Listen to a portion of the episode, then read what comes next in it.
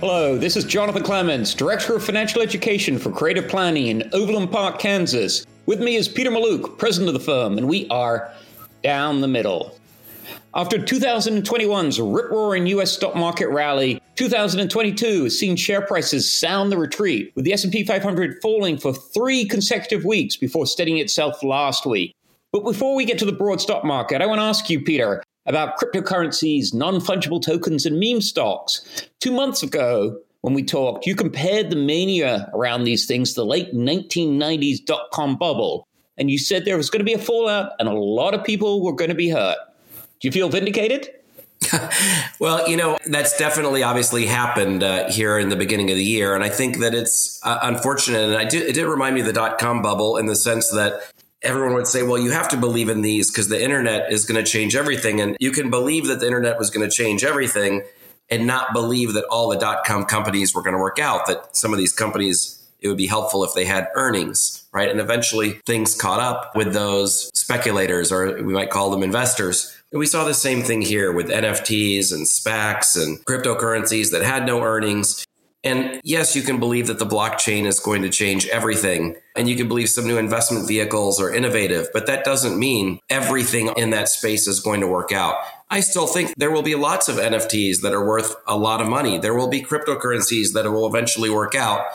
But I think what we saw in the last couple of weeks, you know, I described it a few months ago as there will be blood, and we're seeing the blood. It's everywhere whether it's the meme stocks that are down 60, 70% from their highs, the cryptocurrencies that are down 60, 70, 80% from their highs, or the NFTs, many of which have gone to zero. If these spaces can be interesting, if you've got speculative money, you're having fun in the space, you want to place a bet, there will be a few winners. But as we saw, when things unfold, things that took years to build up, they can unravel in a matter of weeks.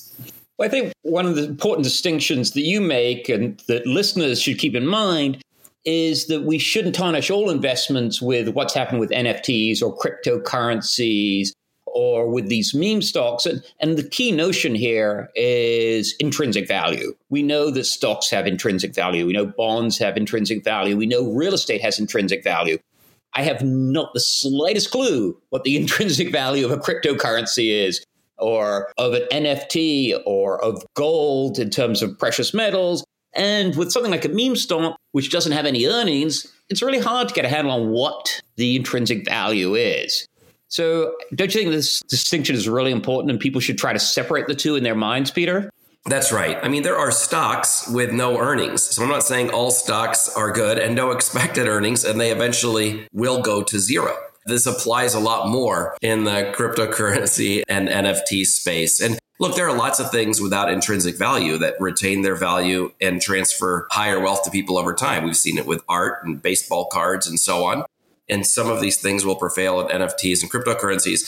I think the best way to look at it is when the market is down, if you own a bunch of stocks and you have confidence in those stocks, you usually feel good because you know it's an opportunity to potentially buy more if you own, you know, 15 different cryptocurrencies and they're down an average of 75%, you probably feel bad because you are just hoping that somebody comes back in and buys it. You may not necessarily believe there's an intrinsic value there that's going to carry forward. And again, because I get so many messages after this, there will be a few that prevail, but you need a collective buy in into this for one of one or two of these to wind up working out. So let's uh, set aside what I think of as fringe investments. So they're so big now, that they're hard to be, it's maybe unfair to call them fringe investments. But let's talk about the broad stock market, Peter. We saw weakness in January, and the most commonly cited reason has been the Federal Reserve, and specifically paring back its bond buying program and the prospect of higher short term interest rates later this year. Let's go back to investing 101. Why is it, Peter, that rising interest rates are so bad for stock prices? Well, one of the things that the stock market looks at is earnings, but really not today's earnings, but future earnings. So when someone buys a stock, they're basically saying, what stream of income am I going to get down the road? So if I am buying somebody's sandwich shop and the sandwich shop makes $100,000 a year, well, I'm going to look and go, well, what's it going to look like going forward? Is a roadblock going up for construction? It's going to be there for a year. Did they just get cited with a bunch of health violations that are public? I probably am not looking at the 100,000 a year. I probably assume it'll be a smaller amount. I would pay less. The opposite, if the, this sandwich shop's making 100,000 a year, but this huge national headquarters for a business opened right next door and uh, several hotels without food in the hotels opened right next door and they just got an award for how good their food is. I would probably assume their future earnings would be higher. So when the stock market looks at interest rates, they say, well, okay, what does the higher interest rates mean for earnings in the future? So if I'm a business, most businesses, uh, especially publicly traded businesses, have borrowed money. So if you've borrowed money and your cost of borrowing is 3%, it doesn't impact your earnings as much as if your cost of borrowing is 4 or 5%. So I mean that's one really simple thing is if the cost of borrowing is higher, there's less profits.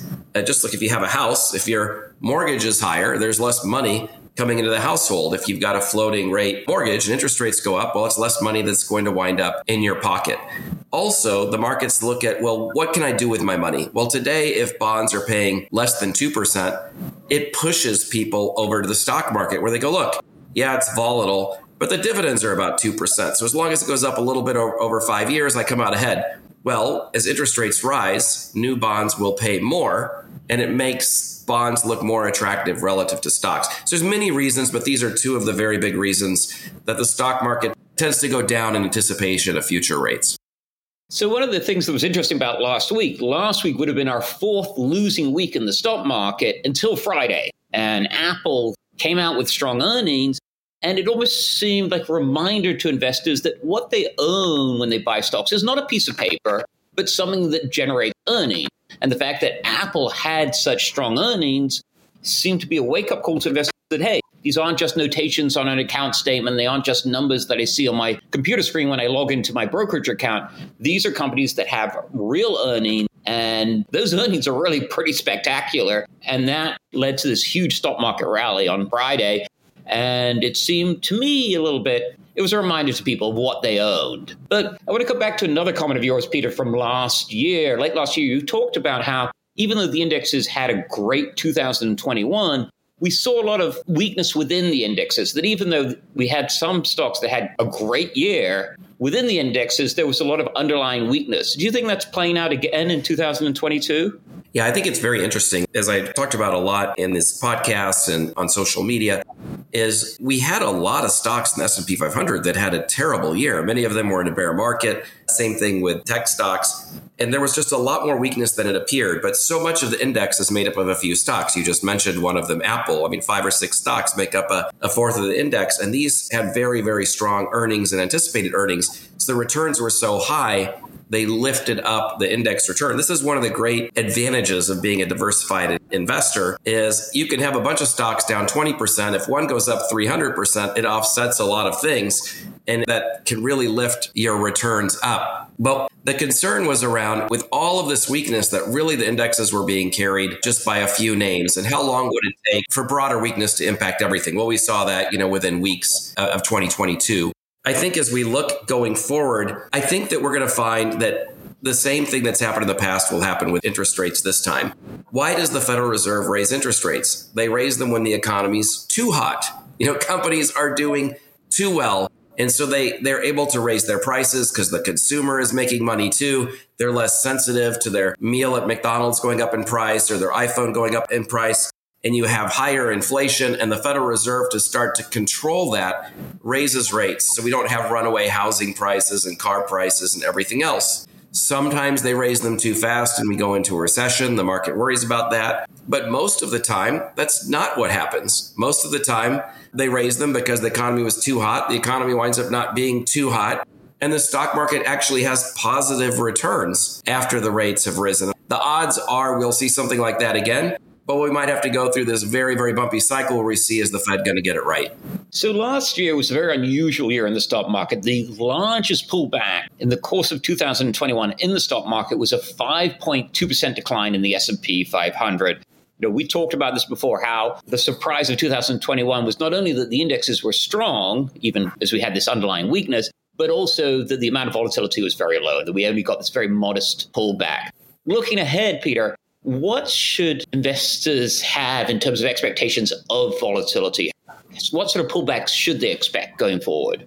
To your point, what was not normal about last year, and you know, we saw that one year under Biden, we saw one year under Trump with just no volatility. It's just an, an incredible, and that's not healthy for the market at all. Because what it does is it creates complacency and overconfidence in investors. They think that money can be thrown at anything and it will work out. And of course, we know that eventually, if something doesn't have a real value going forward, it will go down and often go down to zero. And you don't want investors to have too much in those things when that happens. So you want there to be ongoing volatility, ongoing reminders like Apple gave us that earnings really do matter. That's what gives investors some discipline. So I think it will be healthy to go back to normal. Now, to your question, what's normal? Normal is a market that goes down pretty frequently, almost half of days. The stock market should go down. And over the year, it should be down about one in four times. And along the way, it should be pretty bumpy. There should be several 5% pullbacks. And on average, every year, there should be at least one double digit pullback. That would just be normal. A normal correction would be a 13, 14% drop from highs. We're not even at normal yet, and everyone's freaking out because we haven't had it in so long but that's healthy. And it also gives a disciplined long term investor a chance to rebalance into weakness and to tax harvest. And if you're not retired yet, you're able to accumulate shares at a lower price. For a disciplined investor, a volatile market is much, much better than one that just ticks along with no drama at all. Yeah, in many ways, to me as an investor, having to sit tight through a, on average, a 40% pullback in any given year seems like a small price to pay in order to get the superior returns that the stock market offers. I mean, we talk all the time about this. In order to earn high returns, you have to take high risk. And if high risk is a matter of sitting through the occasional 15, 20, 30% decline, it seems like for the disciplined investor, a very small price to pay. Anyway, Peter, before we ramble on, because we always go longer than we promise to, it's time for your tip of the month. What have you got for me?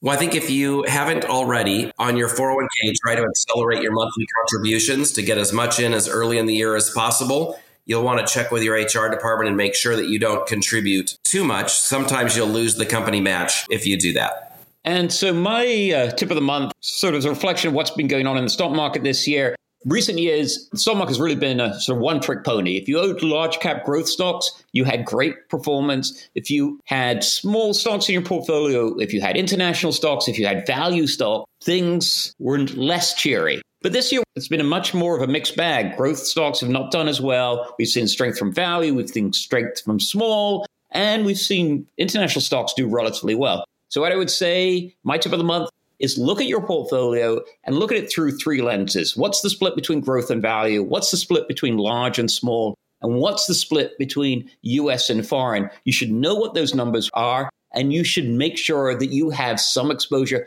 to all of those areas. Because if you don't, then what you have is a portfolio that is not well diversified. So that's it for this month. Folks, this is Jonathan Clements, Director of Financial Education with Creative Planning. I've been talking to Peter Mallouk, President of the firm, and we are down the middle.